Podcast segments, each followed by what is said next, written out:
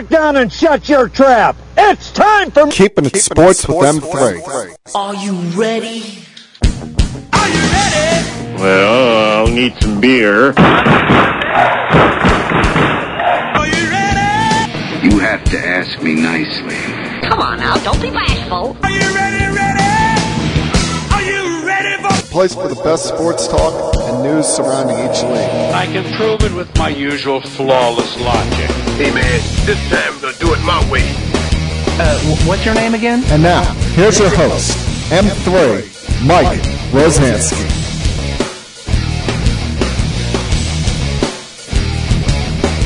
Coming to you from Cherry Hill, New Jersey.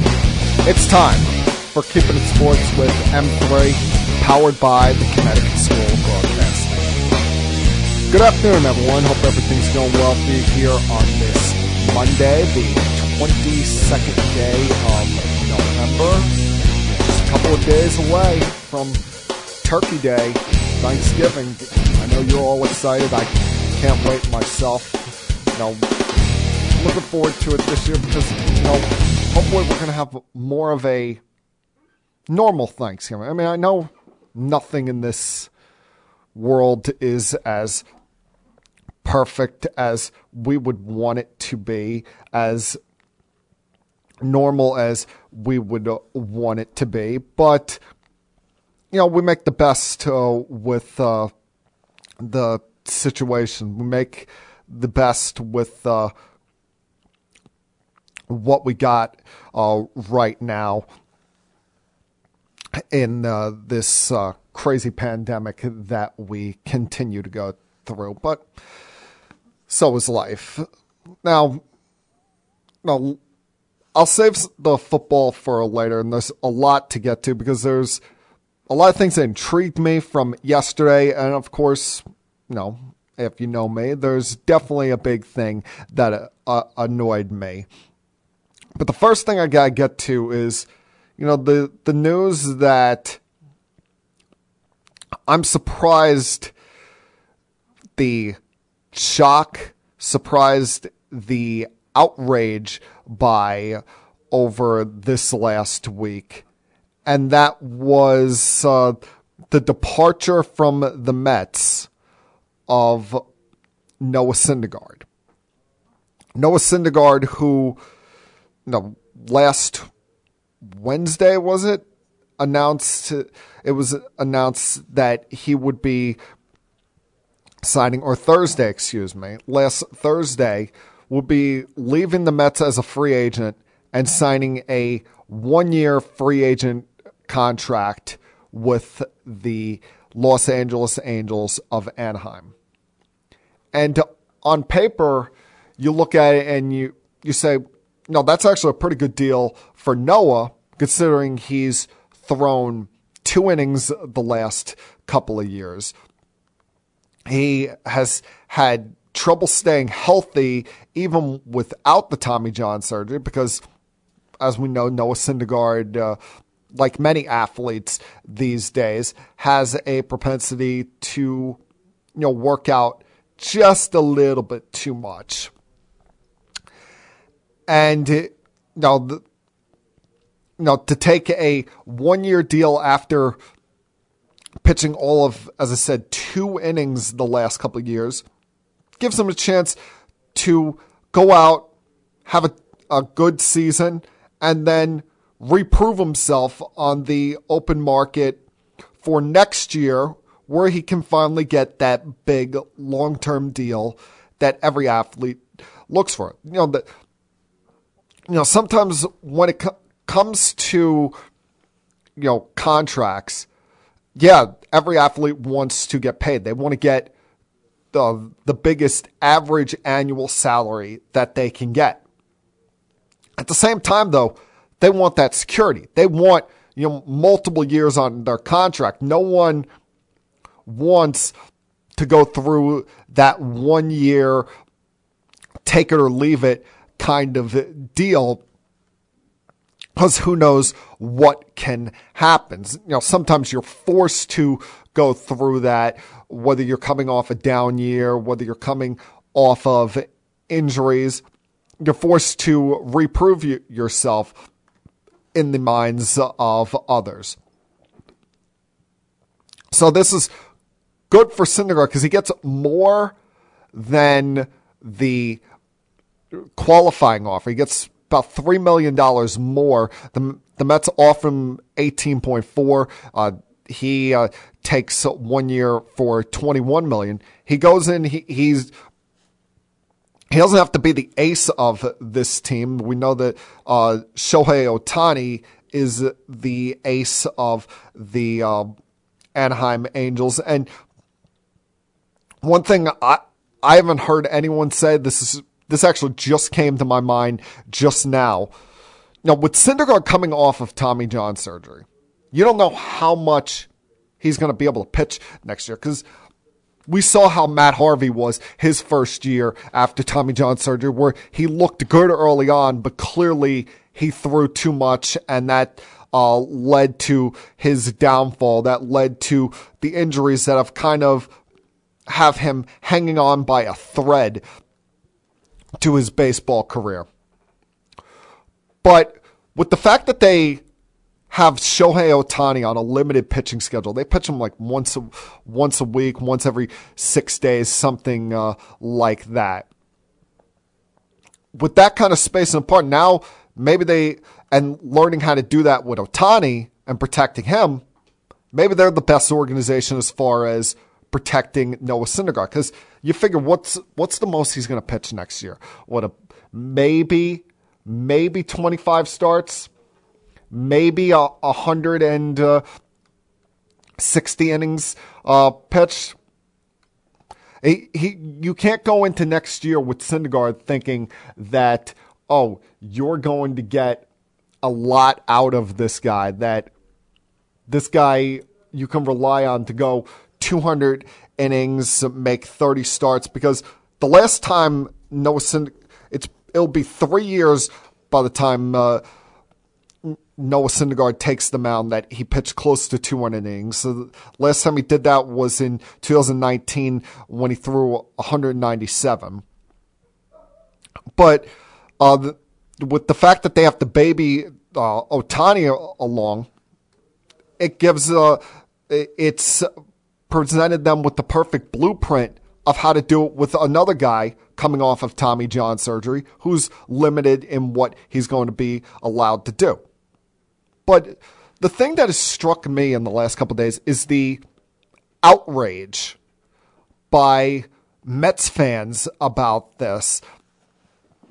You know, directed at him, directed at uh, Mets management, and you know the Mets fans saying, "Oh, he said uh, they were going to work something out. He wanted uh, to be here." Where's the loyalty? Well, let's face it, a player's loyalty is only to themselves. A player's loyalty is only to, um, you know, themselves and their family, doing what's the best, um, you know, for their uh, situation as as far as uh, current and uh, long term. No, no, do you really think that he was going to just turn down uh, three million dollars? Now, who who knows? Did he come? Him and his agent come back to the Mets and, and say, "Hey, here's what's being presented to us. We'll give you a couple hours to match it, or we're out." Or did they just take the deal and never, never get the Mets uh, involved? Never uh, give them even the slightest hint, the slightest chance of uh, matching uh, this offer. Now that there's been differing stories uh, on uh, that front, but now that the problem became here for the Mets that they didn't have a general manager at the time of this. Yeah, we had heard about a week ago about Billy Eppler, how he was going to become the Mets general manager. But the deal wasn't complete, wasn't official until the end of last week. And that would have been a tough ask. You know, it was Sandy Alderson. See, this is the problem with how the Mets are running the organization right now because Sandy Alderson was the one making the decisions as far as qualifying offers for Noah Syndergaard and Michael Conforto.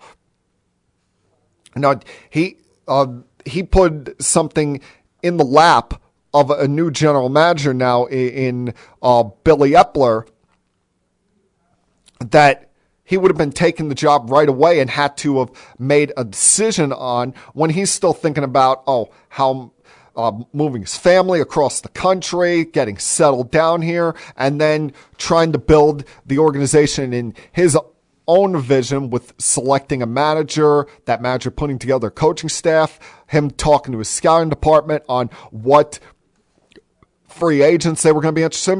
You know, maybe in Billy Eppler's mind, he wasn't looking at Noah Syndergaard as a guy that he wanted to hear a long term. Now, maybe he would not have uh, decided to have him uh, for this um, Mets team. So that that was a tough position for them to be put in. Plus, you know, Met fans have this love, you know, I forget what the exact wording was. It was, know, I remember I found this out via text message at work from my brother, and he was saying, "Oh, this is a tough pill to swallow." I'm like, "No, a tough pill to swallow is the Mets letting Zack Wheeler leave as a free agent to the Phillies and never making an offer." I think we're forgetting some things here when it comes to Noah Syndergaard the guy's always had a lot of talent. No, he throws a hundred mile an hour fastball. His slider has been clocked in at, in the mid nineties at, at certain points in his career. But no, he's never, it's been a while since he's pitched to the reputation that we talk about Noah Syndergaard being. Remember, he's only he's been an all-star one time. That was in 2016.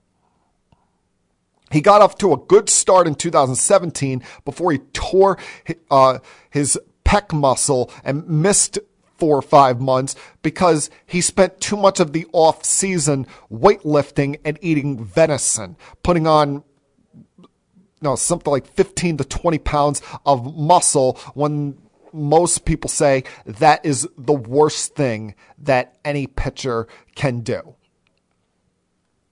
And you know, in in instead of listening uh, to Mets team doctors along the way, every time he gets injured, he's been a guy that's at times been a pain in the ass to deal with. He care sometimes it feels like he cares more about his damn nickname Thor than he does about being a truly great pitcher. Hell, even on his way out of New York here, you're seeing him get into a Twitter war with New York sports radio legend Mike Francesa over uh, the last couple days. He he's a guy that's a little bit too sensitive, always, you know, wanting to be on page six, always wanting to be in the spotlight in, in the headlines rather than letting what he does on the mound do the talking. Like you think back, the, the moment that Met fans fell in love with him was game three of the 2015 World Series. The one game they would happen to win in that series when he threw the first pitch of the game behind Alcides Escobar's head. And uh, the Met fans uh, were forever in love with him after that. And, you know, that then the following year when there was injuries to Harvey, there was injuries to DeGrom, and the Mets still would sneak into the playoffs as a wild card team, he would match Madison Bumgarner for seven shutout innings before the bullpen would uh, blow uh, the game in the uh, ninth inning. With Familia giving up a three-run homer to, I believe it was uh, Conor Gillaspie of of all people. But it's not like this guy had some long, you know, storied career here with the Mets. He was here for, you know, six years. He he had moments, but he also had times where he left you disappointed and left you wanting more. Remember, remember all the talk about seven years ago about how oh the Mets were going to have this young, homegrown rotation.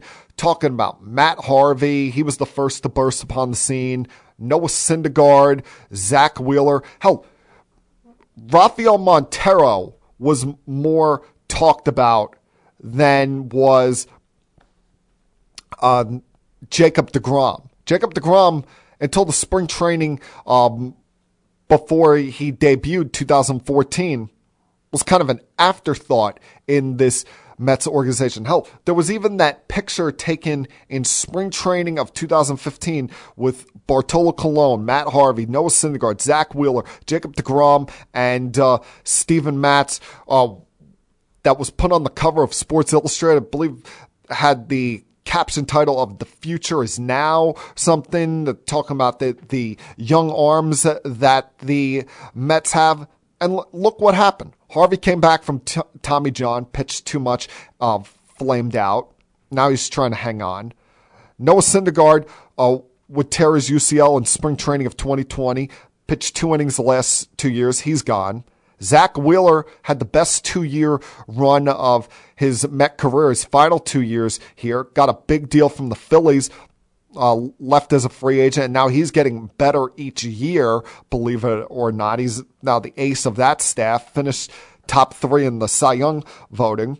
Steven Matz is. Uh, was with uh, the Toronto Blue Jays uh, this past year. And Jacob DeGrom is the only one left, and he spent half the past year on the IL. So, you know, you know, these young arms, these young prospects, they can tend at times to break your heart. And I get Met fans uh, saying, "Oh, the, you know, we like this guy. We we wish he would have been a Met his entire career."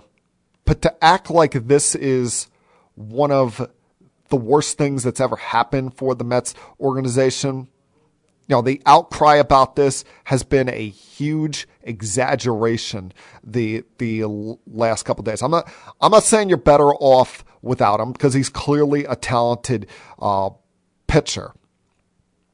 But as talented as he is, he's been unreliable over the last couple years, mostly in the health department. Did you really want to spend that kind of money on s- someone that's a big question mark, especially when you have a lot of question marks that got to be answered with this team? You know, do you decide to bring back Michael Conforto? Are you going to um, make additions in the bullpen? You've got to still fill out, you know, three or four other spots in that starting rotation uh, behind what you hope is a healthy Jacob DeGrom. I'll tell you this much. When that contract was agreed to, somewhere Marcus Stroman was smiling. And Mark, Marcus Stroman, I'm not the biggest fan of in the world personally. I, I think he's a, a, can be a little bit too much sizzle and not enough steak at times. But he had a big year for the Mets uh, this past year. Didn't didn't show in the win loss column because Mets didn't give him great run support. But he pitched very well. Actually, was kind of surprised he didn't make uh, the All Star team in uh, the uh, middle of the season.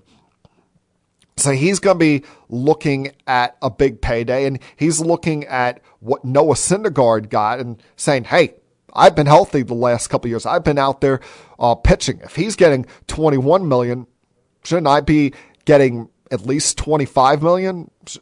I mean, we've seen that is unfortunately it's the gro- growing rate for starting pitching. Even if you're a guy that is a uh, you know kind of a middle of the pack starting pitcher, you're going to get paid big time. You're going to get the big bucks when it is your turn.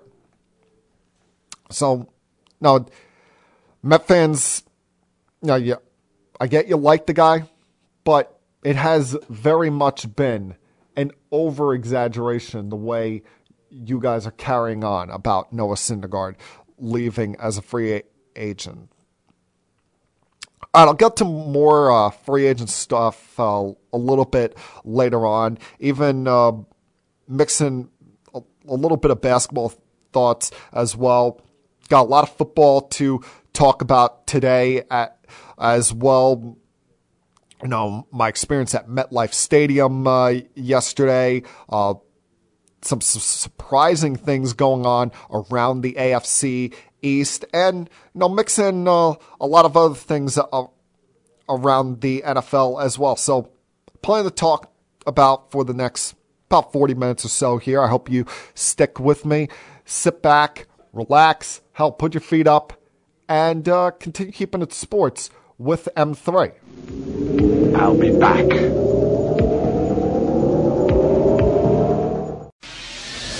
Connecticut School of Broadcasting founder Dick Robinson. You know, the media business has changed a lot since we opened our doors in 1964. Now, media content is everywhere on air, online, on the go. More than ever, companies are looking for people to help drive this new media. At Connecticut School of Broadcasting, you'll get hands on training on the latest software and equipment in a matter of months, not years. Connecticut School of Broadcasting has placed thousands of grads in broadcast media careers. It's all about versatility. You see, at a radio station, if you also know how to shoot, edit, and post videos, you become a pretty hot commodity. That's the training you get at Connecticut School of Broadcasting. Connecticut School of Broadcasting with locations up and down the East Coast from Massachusetts to Miami. Call 1 800 TV Radio or log on to gocsb.com. Connecticut School of Broadcasting, the nation's oldest and largest group of broadcast media schools, redefining training in radio, TV, and new media. Get trained, get connected.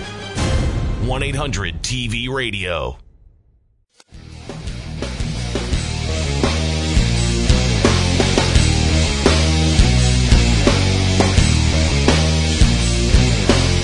I gotta admit, I am kind of physically exhausted here. I mean, the next, I, I don't get, I don't mean to get too too personal here with y'all, but the next month is going to be grind. I'll be back. Yours truly, when it comes to just life in general between work coming here every Monday and uh, doing this podcast, as well as uh, you know the Jet.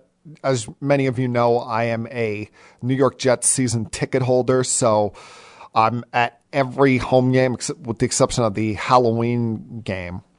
So it's going to be very much a grind for yours truly the next month with the fact that uh, I, I, no, I work at Amazon. We're about to enter our peak season. That means a lot of 11 hour uh, days coming up.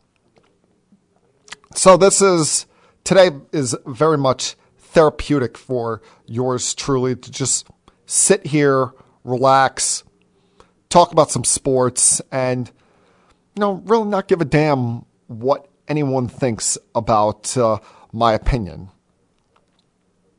about you know, you know whether you like my what I have to say or you, you dislike and that's that's the biggest thing. See, you know, I'm not of this cancel culture society. I, I believe as long as you are speaking something that has not been proven factually incorrect, speak your mind. You know, our voice is one of our great weapons in life. It's powerful. It's how it's part of how we express ourselves. So if you've got a thought, you've got a, an opinion, if you're listening to this right now, it's always more than welcome. Um, hit me up on social media through Twitter at Keeping It Sports or my personal Twitter account at M. Rozansky also on Instagram at keeping underscore it underscore sports underscore with underscore M3, as well as on uh, Facebook. Our Facebook page is um, facebook.com slash keeping it sports with M3. Now, I mentioned yesterday I was at MetLife Stadium for uh, the Jets game against uh, the uh, uh Miami Dolphins, and you know, th- there's only one good thing. Let's face it, that has happened for the Jets recently, and that's the fact that the Seattle Seahawks keep losing games including yesterday losing to Colt McCoy and the Arizona Cardinals. I mean, there's got to be something uh, severely wrong with Kyler Murray. The fact that now he's missed three consecutive games, but. Uh, Colt McCoy now going into Seattle two straight years as a backup quarterback, uh, getting a surprising start and uh, pulling off a victory against uh, the Seahawks, who quite frankly look like a mess right now. You know, Russell Wilson looks like a guy that hasn't played in uh, you know a year rather than just a month. Uh, you've got Jamal Adams. That experiment has not worked, and they and that's coming after them locking him up to a big contract extension. So I'm as big a fan of Russell Wilson as I am. I'm very happy with all the losing that they are doing right now because it may give the Jets a second top five draft pick. And let's face it, the Jets are going to be uh, drafting in the top five of this coming year's NFL draft. Now, I came into this year with no grand illusions that they were going to win a lot of games. I was just asking for competency. But the last week is the true definition of no competency when it comes to this uh, Jets organization. Because can someone tell me what was gained yesterday? And I'm not talking about, oh, another good game from Michael Carter or another good game for Elijah Moore, who, after a slow start to his season, is really starting to pick it up. In fact, you know, yesterday, uh, was uh, you know the best I've gotten to see him in person, including uh, seeing that uh, 62 yard uh, touchdown uh, catch and run they had. I mean, I I was standing in the Fubo Sports Lounge at MetLife Stadium, and he was running right um, toward us with that touchdown. It was just.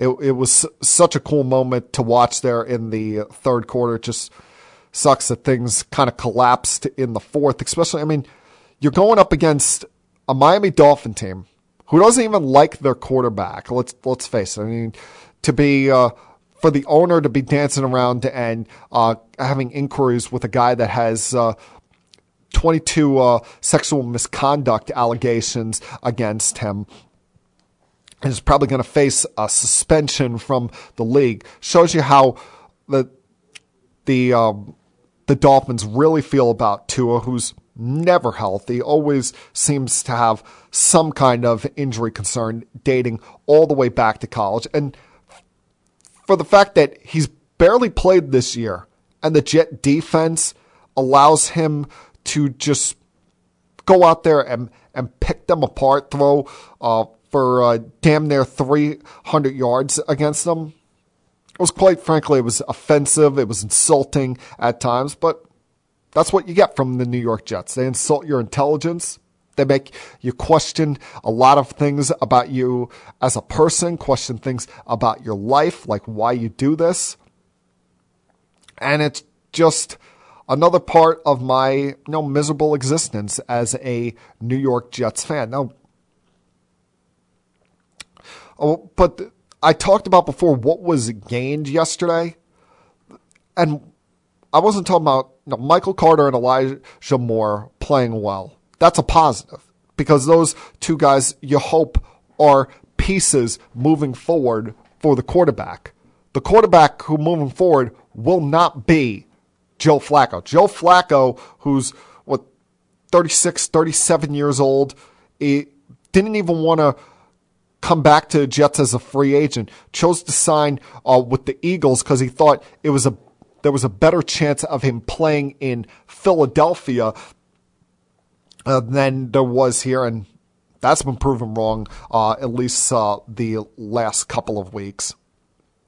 But now, last last week at this time, when I found out that Joe Flacco was going to be starting this game instead of Mike White, I'm like, why? No, Mike White.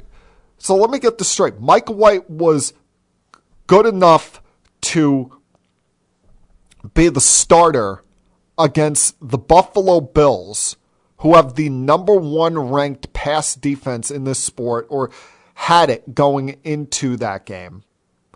He throws four interceptions against them, which should have been expected. I mean, you have to expect at some point Mike White was going to come back down to earth.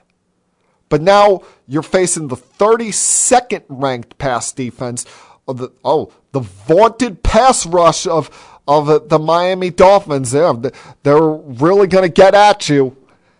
And Mike White's not good enough to start against them. You have to start Joe Flacco, who's been back here for all of about five minutes.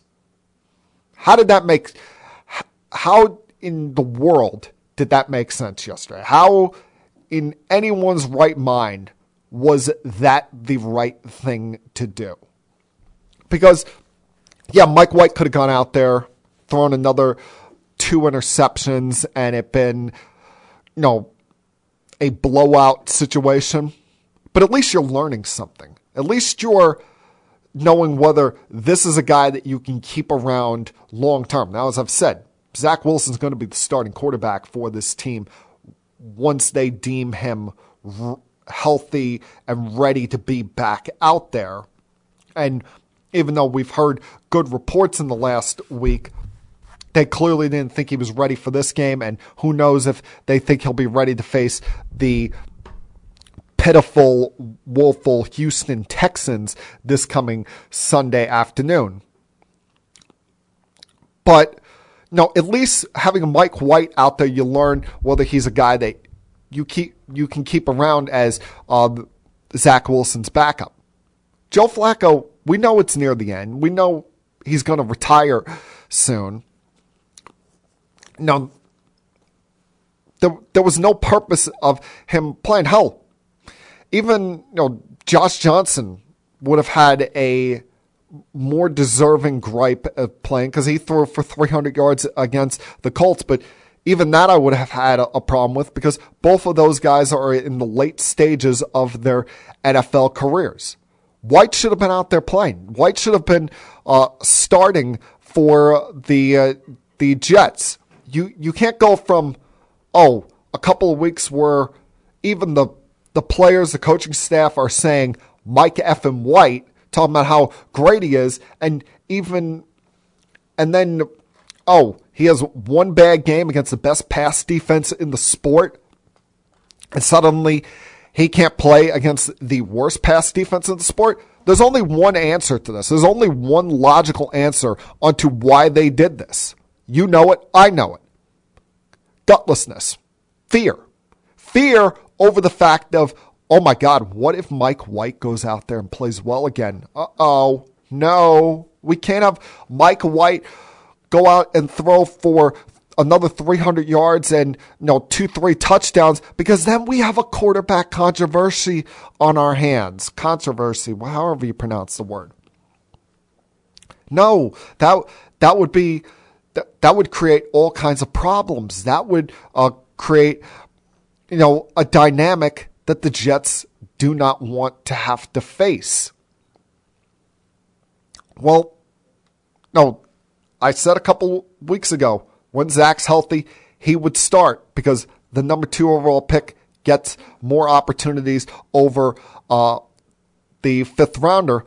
But also, it lights a fire under Zach Wilson, knowing that, hey, they have this guy here that's played well, that the fan base likes, that the uh, the players in this locker room seem to uh, um, get around and support. I better get myself going here if I really truly want to be the guy long term. So that's what they that's the reason why they did this. Fear. Fear that it would create a quarterback controversy. And you no, know, is that really the worst thing in the world? You know, to light a fire under the young kid to, you know, force him to possibly grow up faster than he may be uh, uh, ready to.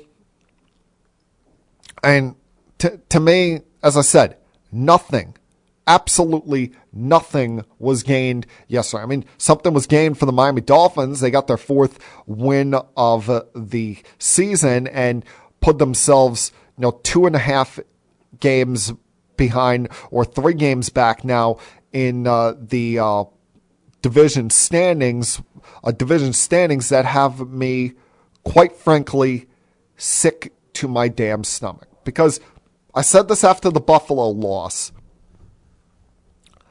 That the only reason that I wasn't more disappointed, wasn't more heartbroken, is because A, Buffalo is more talented, and B, as annoying as I think some of the younger fans of the Buffalo Bills are, we have one common, one thing in common, and that is our despisal, our utter hatred for the New England Patriots. And unfortunately, Michael Myers is back, people.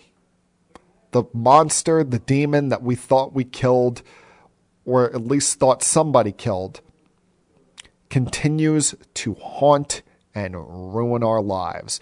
Because we sit here on this Monday, November 22nd, and the New England Patriots, after 11 games this year, are in first place in the AFC East.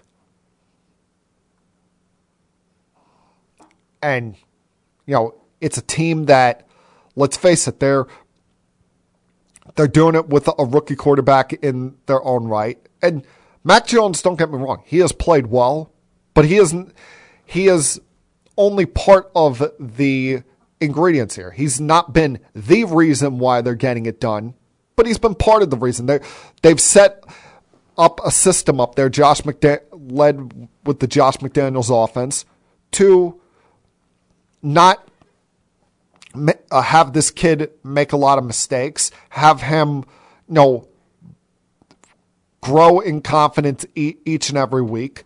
But their offense these last five games has been mostly predicated on their ground game. And while they've all add in on that the fact that not only are they uh, been very good running the football, but their defense has uh, been uh, stellar, especially the last two games with how they stifled uh, the Browns after the first quarter. And then last Thursday night, shutting out the Atlanta Falcons and, you know, holding the Falcons to two for 11 on third down, getting uh, four interceptions in the fourth quarter, holding uh, the Falcons to 40 uh, rushing yards, making them a one dimensional offensive team. And I guess maybe this should have been expected because they were going to be getting a lot of veteran pieces back, guys that had opted out uh, due to COVID last year, um, including Dont'a Hightower. Hell, they brought back uh, an old favorite of Bill Belichick's in Kyle Van Noy after a, a brief stint uh, with the Miami Dolphins. And we're left shaking our heads like, why does this keep happening? Why can we not get rid of the New England Patriots? Well, part of it is the fact that the Buffalo Bills, who were crowned as everybody's favorite in the AFC um, to reach the Super Bowl this year, are not holding up their end of the bargain to dominate this uh, division. You know, it was, I, I said it during the off season. It's very easy to be the hunter. We're going to see how you are when you are the hunted, when you're not surprising anybody anymore, when people know your what tricks you have up your sleeve and they know how to better strategize for you. And what do you know? Teams have started to figure that out with Buffalo. I mean, you look at two of the last three weeks, they've been forced to become a very one dimensional football team. Not only can they not run the football, but they also cannot stop the run. You know, yesterday, Jonathan Taylor having a career day with five touchdowns, uh, running for a buck 80, even having a receiving touchdown. I mean, I'm looking up at the red zone highlights during commercial breaks at MetLife Stadium, and I'm seeing scoreboard 14 nothing. Then I'm seeing 24 to 7. Then I at one point I look up and I see 38 to 7. And to make this all worse, the Buffalo Bills they were at home yesterday. This wasn't like it was in Indianapolis. You know, sometimes good teams can sleepwalk on the road a little bit. You know, we saw it last week with the Tampa Bay Buccaneers um, when they lost down in our nation's capital. Buffalo was back at home in front of uh, their rowdy crowd yesterday and still got their ass kicked. Like, come on, man. And I, you know, I can't even, I really can't even say anything about this right now because I got, I got one uh, uh, friend of mine uh, that is a Bills fan, but I know, and he's, trust me, he's he's not one of these youngsters that is, you know, thinking that oh, oh the the Buffalo Bills are all that in a bag of chips, thinking that uh, this is uh, just a given. He's been through the wars. He experienced the late, the early '90s where they lost four consecutive uh, Super Bowls. Felt the pain that Buffalo Bills fans have truly uh, experienced hell, he even laughed in my face uh, uh, after that heartbreaking loss to end the 2015 uh, season. But you know, as much as I dislike the Bills, they were they were my one hope to hold off the New England Patriots in this division. And now, unfortunately, because of them sliding, they've allowed, as I put them before, Michael Myers to come back to life. And now Belichick has his quarterback, he's got his defense back, and as we know, he's a very youngish, what, 68, 69 years old. Unfortunately, we might have buried them way, way too soon.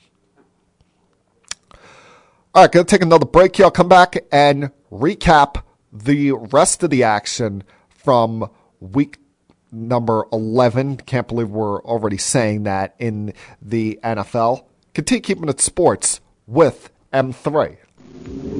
I'll be back.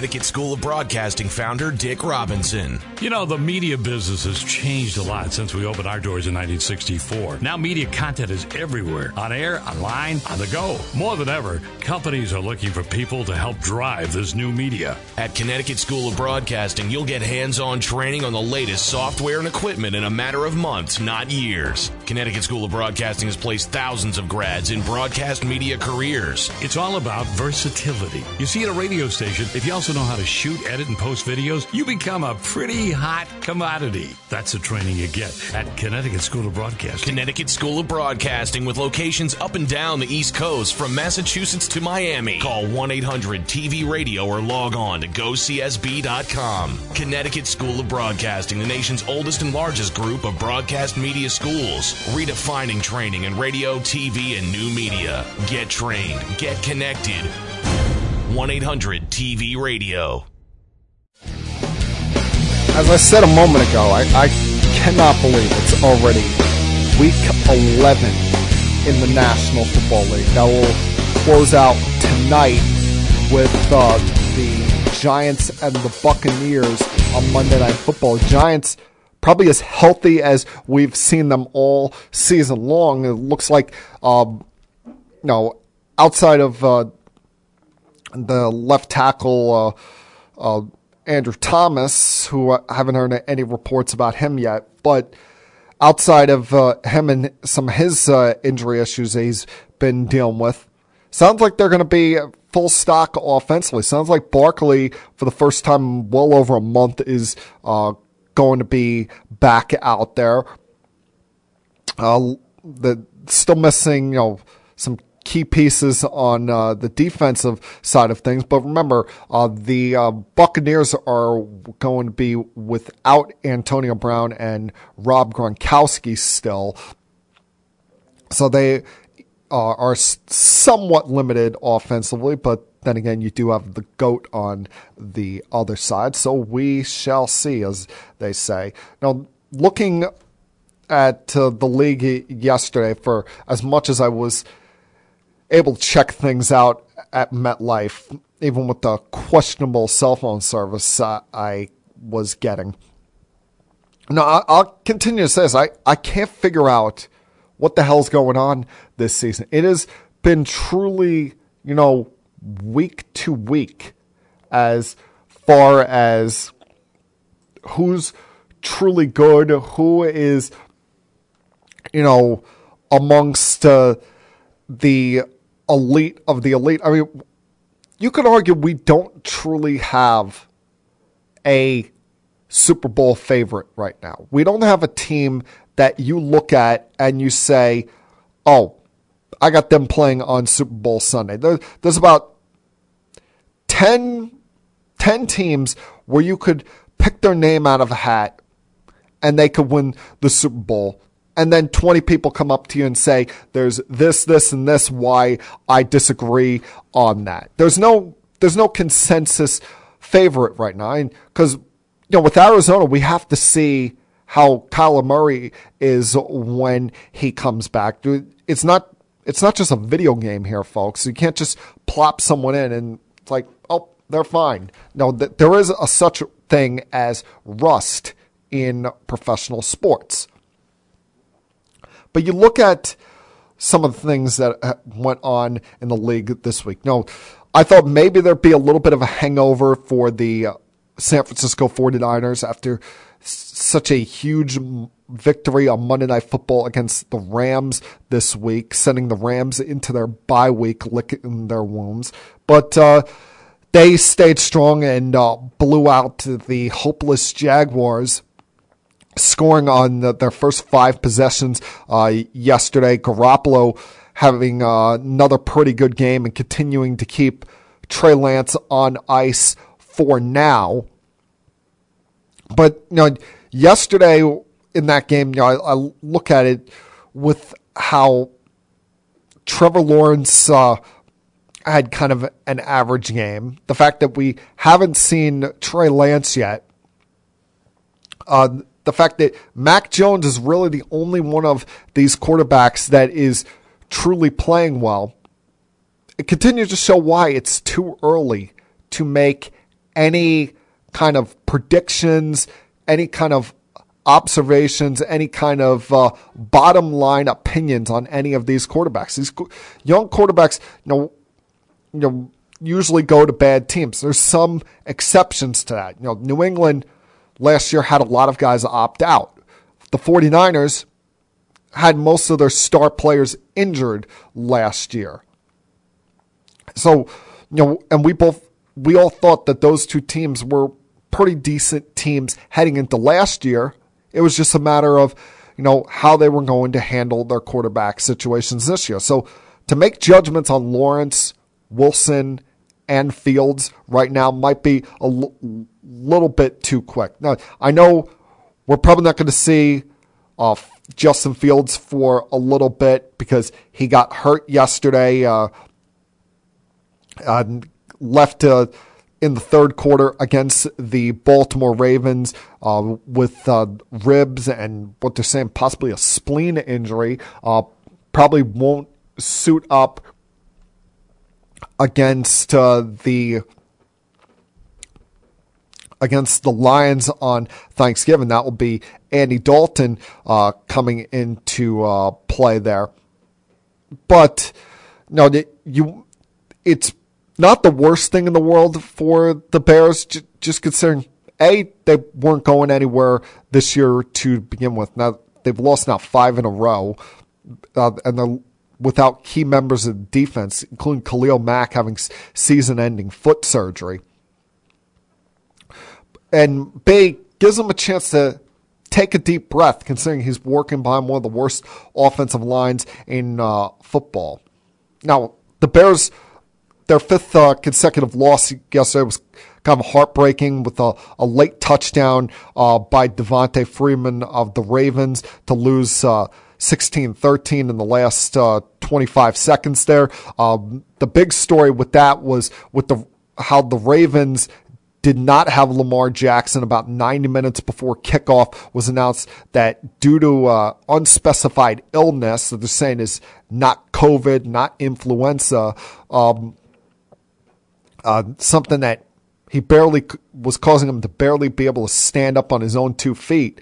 He was un- unable to play. Uh, the good thing for Baltimore is while he's not Lamar Jackson, no one will ever uh, uh insult your intelligence and compare him to that.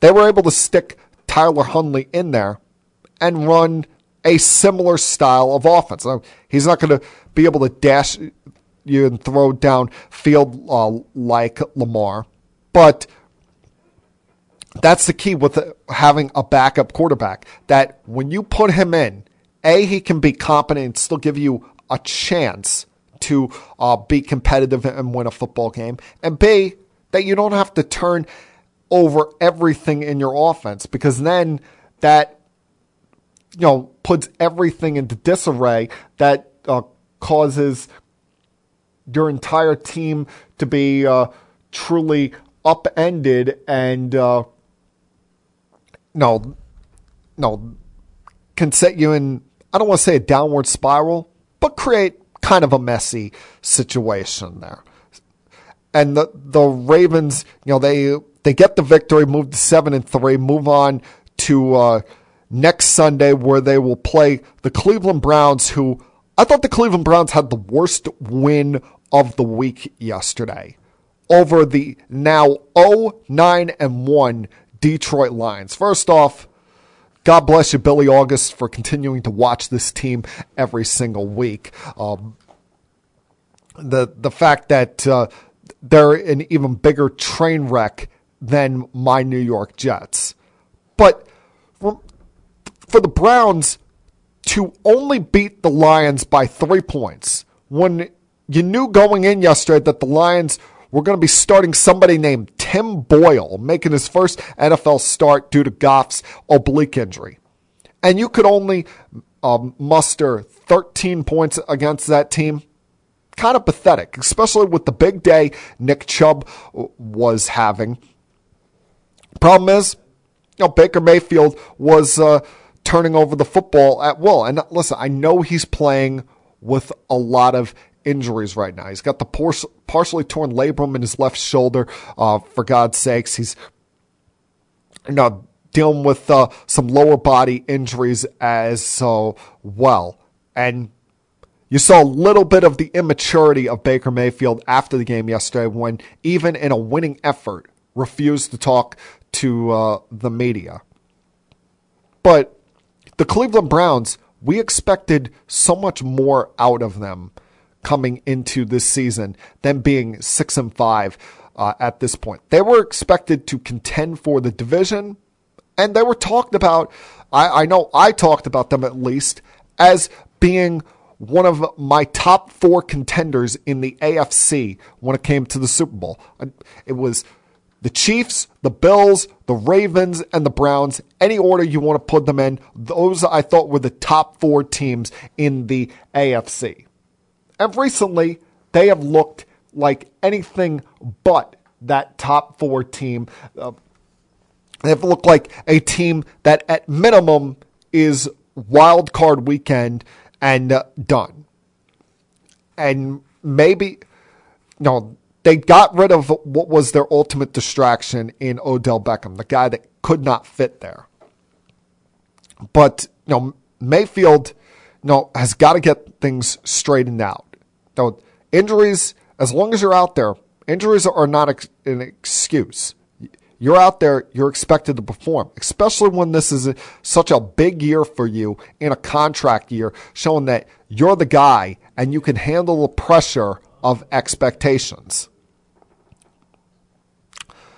Um, one that uh, kind of surprised me yesterday was the Eagles against the Saints. The Eagles, um, you know, just obliterating the Saints on the ground, uh, running for 240 yards against them. A couple weeks ago, I thought uh, I was of the mindset that maybe Nick Sirianni might be one and done in, in uh, Philadelphia with how um, upset that fan base was, how they were, you know, kind of treated as a, a laughing stock.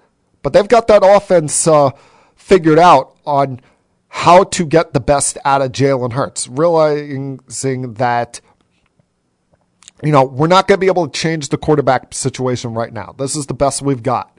So let's build it, you know, somewhat in the model of the Baltimore Ravens, where it's a, a running quarterback and we're uh, built around him running the football a lot. Yeah, he's smallish compared to Lamar Jackson, but that takes advantage of his greatest strength. And for them to run for 240 yards against the third best rushing defense in the sport was a very imp- impressive uh, feat yesterday. Now, they did take advantage of a couple of Trevor Siemian interceptions, including uh, the pick six by Darius Slay that kind of got that game out of hand right before halftime. But now you look at the Eagles; they're uh, five and six.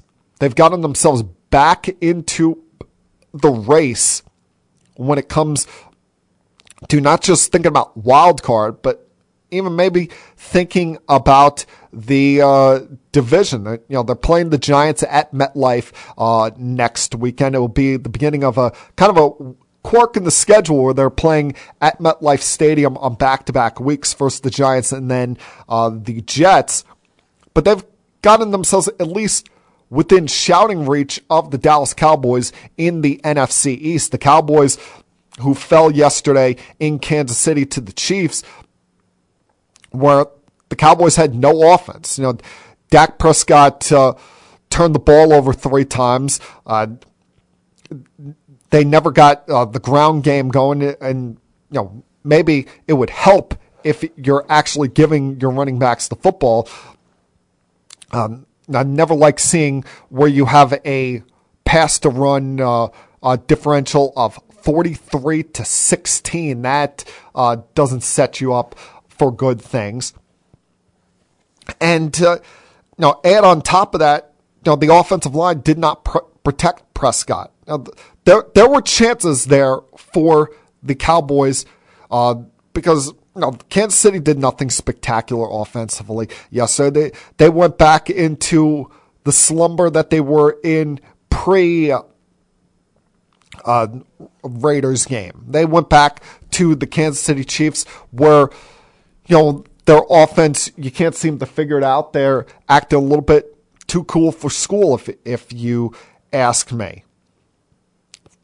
And now the Cowboys, you know, have only a couple of days to figure this out because uh, they play again on Thanksgiving. Now, what will help is that they are facing a Raiders team that can't get out of its own way now. Lost their third in a row yesterday to the Cincinnati Bengals. And it looks like the emotions of everything that's happened to them this year with their head coach and with Henry Ruggs have started to catch up on them. They remain competitive to a certain point and then all of a sudden, out of nowhere, the inexplicable turnovers start happening,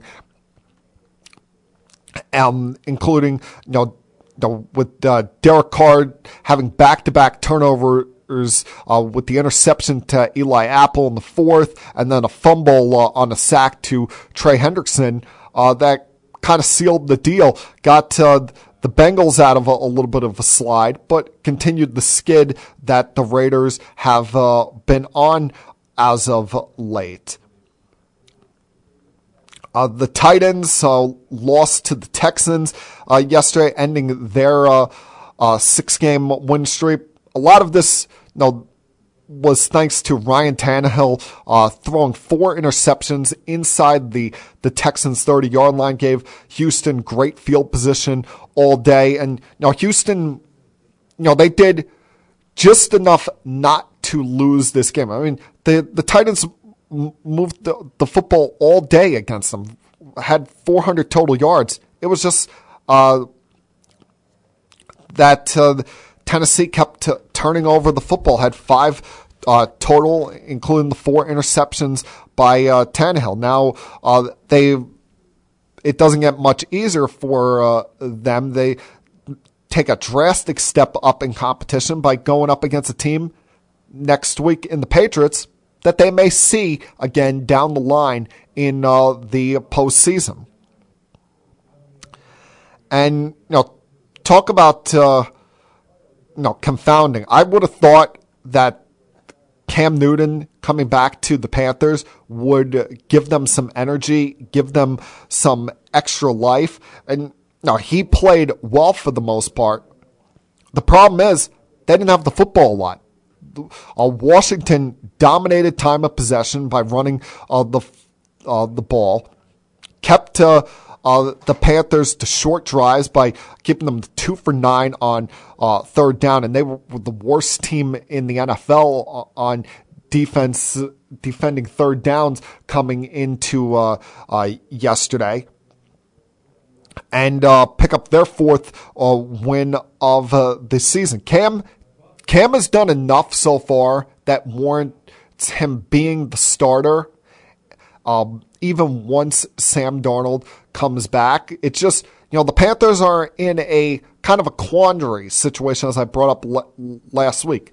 While Cam is showing he can still play, are they locked into him being their quarter, uh, returning to being their long term answer at quarterback? Remember, he's, he's like my age. He's still 32, 33 uh, years young, but this year for them was a, trying to get an evaluation and see what Sam Darnold could do, could be. And unfortunately, with injuries and now ineffectiveness, they're not getting to see that.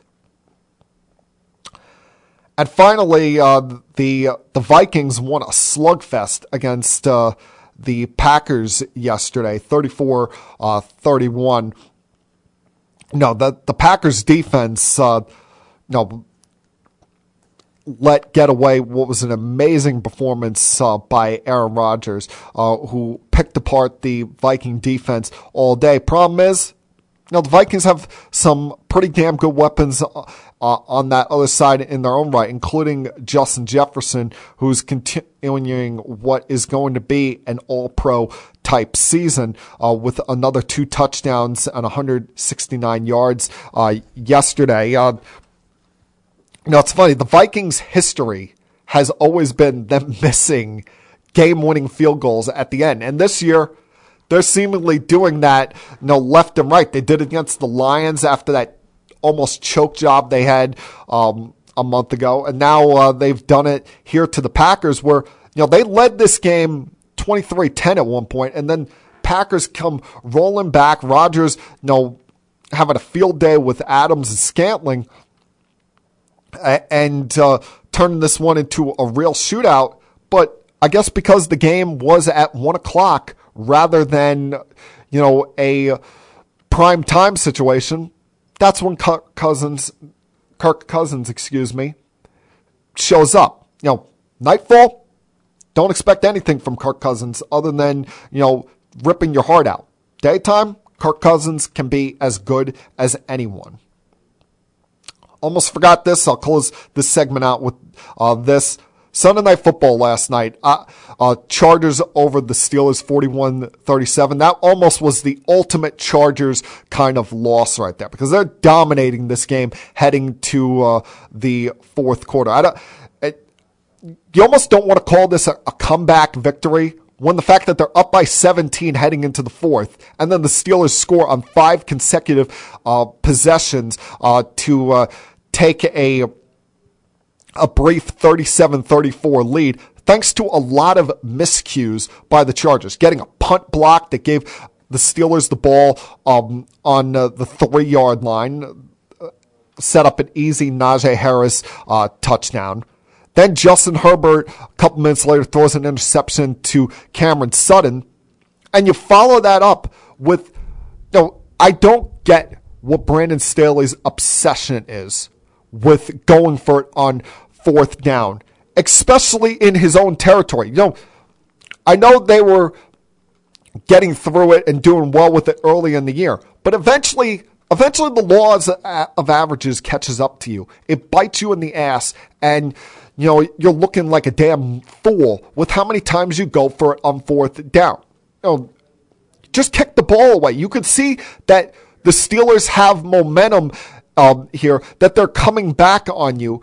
Don't give them the potential of a short field. And instead, in a tie game, you're trying a fourth down in your own territory, and you set up an easy Chris Bos- for easy Chris Boswell uh, go ahead field goal.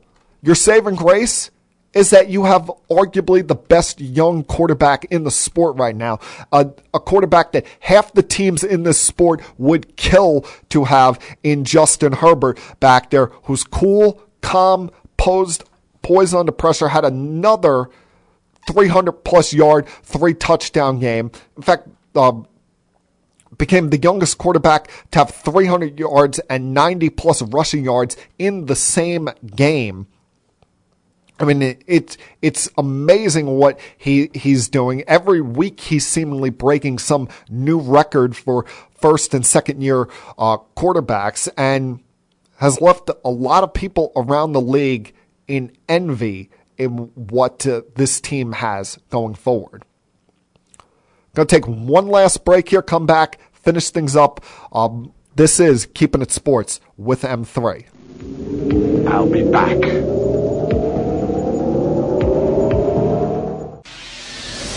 Connecticut School of Broadcasting founder Dick Robinson. You know, the media business has changed a lot since we opened our doors in 1964. Now, media content is everywhere on air, online, on the go. More than ever, companies are looking for people to help drive this new media. At Connecticut School of Broadcasting, you'll get hands on training on the latest software and equipment in a matter of months, not years. Connecticut School of Broadcasting has placed thousands of grads in broadcast media careers. It's all about versatility. You see, at a radio station, if you also know how to shoot, edit, and post videos, you become a pretty hot commodity. That's the training you get at Connecticut School of Broadcasting. Connecticut School of Broadcasting with locations up and down the East Coast from Massachusetts to Miami. Call 1 800 TV Radio or log on to gocsb.com. Connecticut School of Broadcasting, the nation's oldest and largest group of broadcast media schools, redefining training in radio, TV, and new media. Get trained, get connected. 1 800 TV Radio.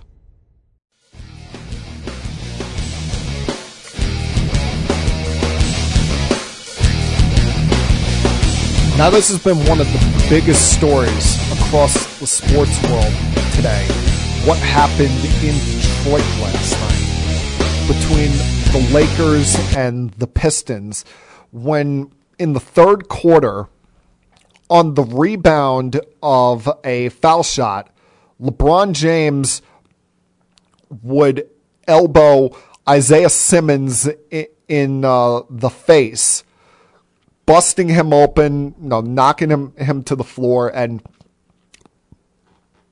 at the moment it happened, LeBron had his hands up, kind of uh, seemed apologetic, and Simmons got up and was not taking any of that, was was not feeling it and I can understand why. Looking at the replay, you see LeBron kind of just like throw his elbow out and downward, you know, at, at Simmons' uh, head. I mean, that that was a dangerous play, and I, I think LeBron justly got um, ejected uh, from this game. You know, even without what happened afterwards, I think you had to throw him out. That that was even though LeBron has never been a dirty player, has never been the type of guy that commits dirty late hits, uh, tries to hurt uh, somebody.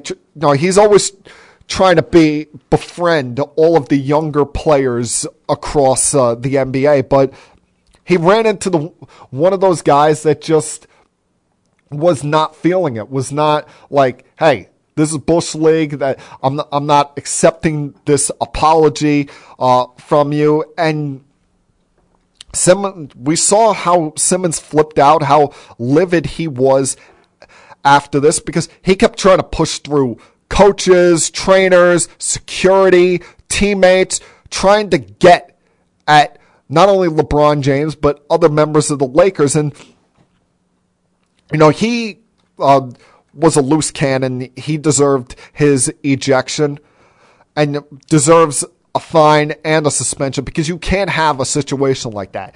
It, especially not in that city because it brings up in people's minds the malice at the palace 17 years ago. It, that's still such a, a fresh thought in people's minds, even, know, 16, 17 years uh, later with the ugliest, what we all agree is the ugliest situation in NBA history and changed a lot of the rules in the league. I mean, now whenever there's any kind of on the court skirmish, anybody who comes off the bench is deemed an instigator and uh, will get a, uh, a a suspension at least one game. I mean, we've seen it happen in playoff games. Remember, it cost the Phoenix Suns a uh, a uh, post postseason series with Amar'e Stoudemire uh, coming like two feet off the bench, and that was last night. It was just 17 days, 17 years, two days after that infamous incident between uh, Ron Artest uh, um, and uh, Ben Wallace and the fans. It just, but as much as Simmons is going to get suspended, I think LeBron deserves at least probably two game suspension for that because that's that's unnatural. That's you, you just can't have that. There needs to be some fines and suspensions from some other guys on the Lakers because something had to have been said for Isaiah Simmons to just flip out that badly because you saw that one point where he came charging through about eight or nine people, could have hurt somebody. And when everyone was being separated, you saw he was still jawing. There was still some jawing coming from DeAndre Jordan. There was comments coming from Russell Westbrook. That's who I think he was trying to get at the second time he was charging back at them. He was trying to get to Russell Westbrook, who what seemed incredibly heated, incredibly hot at that moment, and you know wanted to essentially incite the situation rather than calm it down.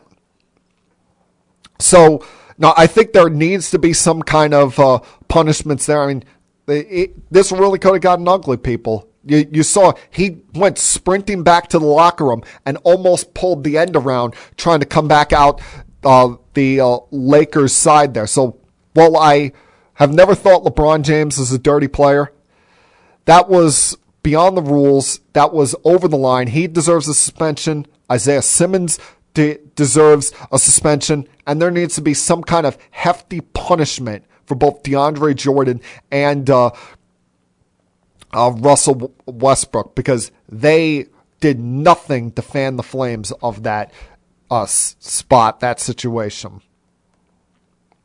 Now, talked about earlier, uh, let's get back to baseball close things out. Talked about earlier with uh, uh, Noah Syndergaard signing as a free agent with the Angels and the tough spot the Mets were in because uh, the more I read over this last hour, it does not seem like they were given a chance to match that. It doesn't seem like Noah and his agent came back to uh, the Mets and makes some makes some of his comments over the last month uh, about hoping that something has worked out, uh, wanting to be a Met long term, look kind of hypocritical, look kind of uh, ridiculous.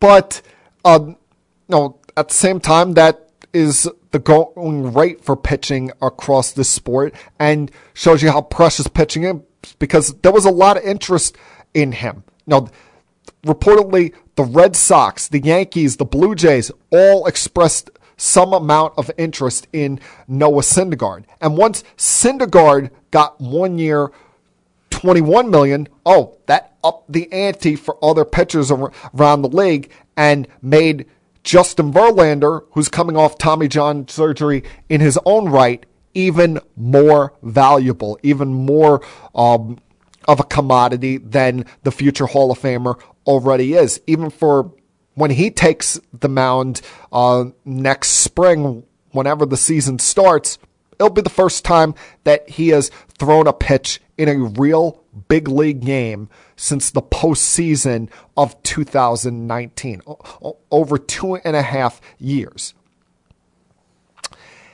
He, after a lot of rumors, speculation that, oh, maybe this was a bidding war between the Yankees and the Dodgers, he ended up signing one year uh, with uh, the Houston Astros for uh, 25 million with a player option for the 2023 season. And listen, it, I was slightly disappointed because as much as I get on Verlander for how he seems to always have a comment for everything, he's a guy that I would not mind having on my team. I mean, he's been a dominant pitcher for a long time. The fact that he's over in his bullpen sessions coming back from this, he's already throwing 96 miles an hour shows that he's got himself in pretty good shape and uh, is recovering remarkably well at this late stage of his career from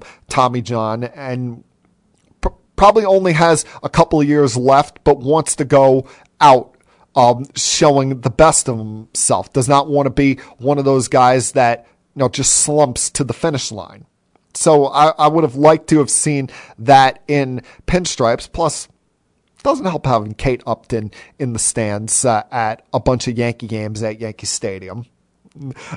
But uh, that that was a, l- a little bit uh, disappointing. And now the now the Yankees are going to have to look elsewhere because they do need to add a pitcher. At, by my estimation, this offseason. You look at as long as he's healthy, I think Gerrit Cole is a lock to be you know one of the top five to ten pitchers in the sport next year. The, you know, he's shown us nothing to believe he he won't be. The, he he never made an excuse about the hamstring injury. Scott Boras was the one in the last couple weeks that said that was a problem the last month, but he pitched his way through it and you know you could clearly see at times that it was an issue uh, for him, and we know how important le- the legs are for uh, pitchers. But you're looking at a situation with the Yankee rotation where it's Cole and then question marks because Severino, he came back and pitched well in relief in, in September, but what he pitched like six, five, six innings, something like that. And those are the, the only five, six innings he's pitched in the last two years. Hell, it's been since the 2018 season where he pitched the full season as a starter. He he missed most of 2019 due to a various of injuries. What are you going to be able to count on from him next year? Jordan Montgomery, I like him, but I think there's a limit to what Jordan Montgomery is, and that's being you know a number three, preferably four type starter, a guy who's competent, guy who goes out there and will uh, be competitive uh, for you once every five days, but not someone that you're relying on to be an anchor in your rotation. Uh, Jameson Taillon, who started to pitch well um, in, in, the middle of the summer, but then uh, some foot issues uh, hampered him down the stretch and would eventually uh, need surgery on plantar fasciitis. It doesn't sound like he's going to be ready for the start of the season. And then after that, you've you've got Domingo Germán, who never stays healthy. and he he always somewhere somewhere around end of June, beginning of July, usually has a three week stint on the IL somewhere. And you have a bunch of kids who, while you like uh, the the potential and promise of guys like uh, uh, Luis Gil, who showed some good things at times and Deivi Garcia, who was good in 2020 but had an awful season in the minor leagues.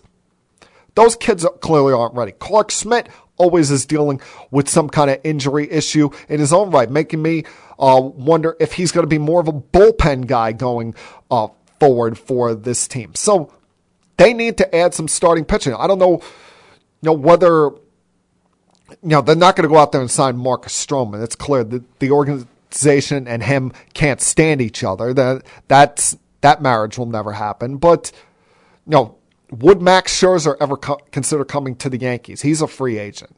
Or do you go out there and make a big trade for a guy like Luis Castillo, who the Yankees have been rumored to be attached to for the better part of the last two years? There's a lot of questions. A lot of things that have got to be answered with this pitching staff. And it's the beginning of what you hope is an active offseason for the Yankees. Now, listen, we're a week and a half away from the sport, you know, shutting down, and hopefully they do their negotiations of the CBA in a peaceful manner.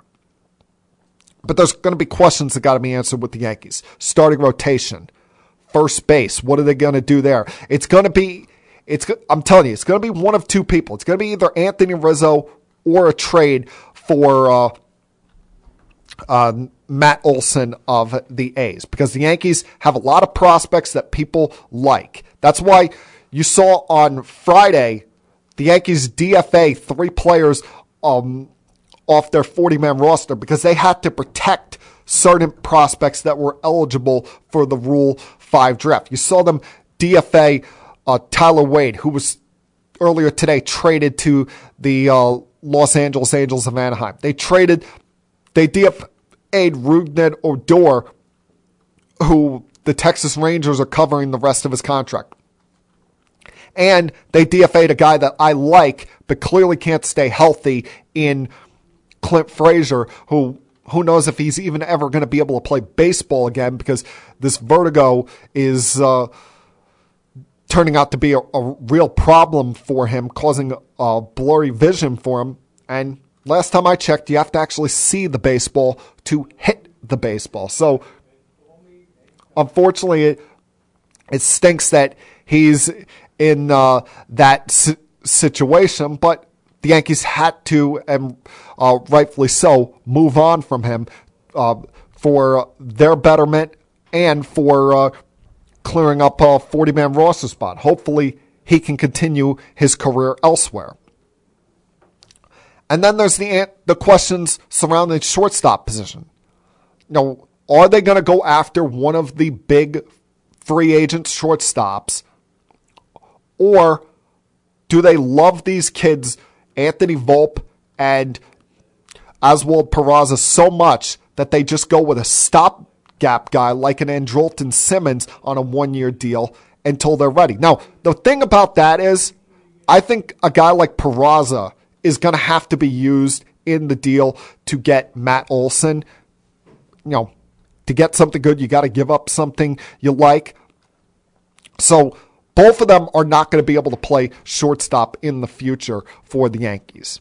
But you know, you have to remember that this is a different Yankees than the old George Steinbrenner Yankees. You know, old days you wouldn't even have thought about this. Be, be go out there, sign Corey Seager, uh, pay Max Scherzer whatever he wants to come here, and then trade for Matt Olson and call it a day. But they have other things that they have to think about including the contract extension for Aaron Judge, which for the first time last week, Brian Cashman mentioned that as a possibility. And, you know, I've said it before. Just as much as I want to win, how many $30 million guys can you have on a payroll and still be considered financially uh, responsible? So, it's an interesting offseason that the Yankees are about to embark on, that they're about to have. And, you know, we'll see how they plan on uh, doing this. You know, with first base. Now, clearly Luke Voit is not the answer. At shortstop, do they decide to go? Seager's the guy for me if you're signing a free, free aid, one of the big free agents because he's a left-handed hitter. But no, do they decide that they really love Anthony Volpe that much that they go short gap uh, with a, a stopgap at shortstop and starting pitching? Starting pitching, you know, like quarterbacks in the NFL, like goalies in in the NHL. It's such a key to your success. Good starting pitching shuts out shuts down good offense any day of the week. And right now, the Yankees have a lot of question marks in that starting rotation that they've got to answer over the next several months. And that, my friends, was Keeping It Sports on M3 for Monday, November 22nd, 2021. Everyone have a great night. Have a great week. Stay safe. Enjoy your Thanksgiving. Hell, if you're going out on Wednesday night, enjoy your Thanksgiving Eve. And I'll talk to you guys again, same time next week. Until then, peace. Happy Thanksgiving, everybody.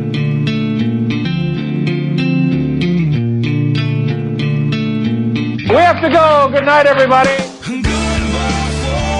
I have had enough of you!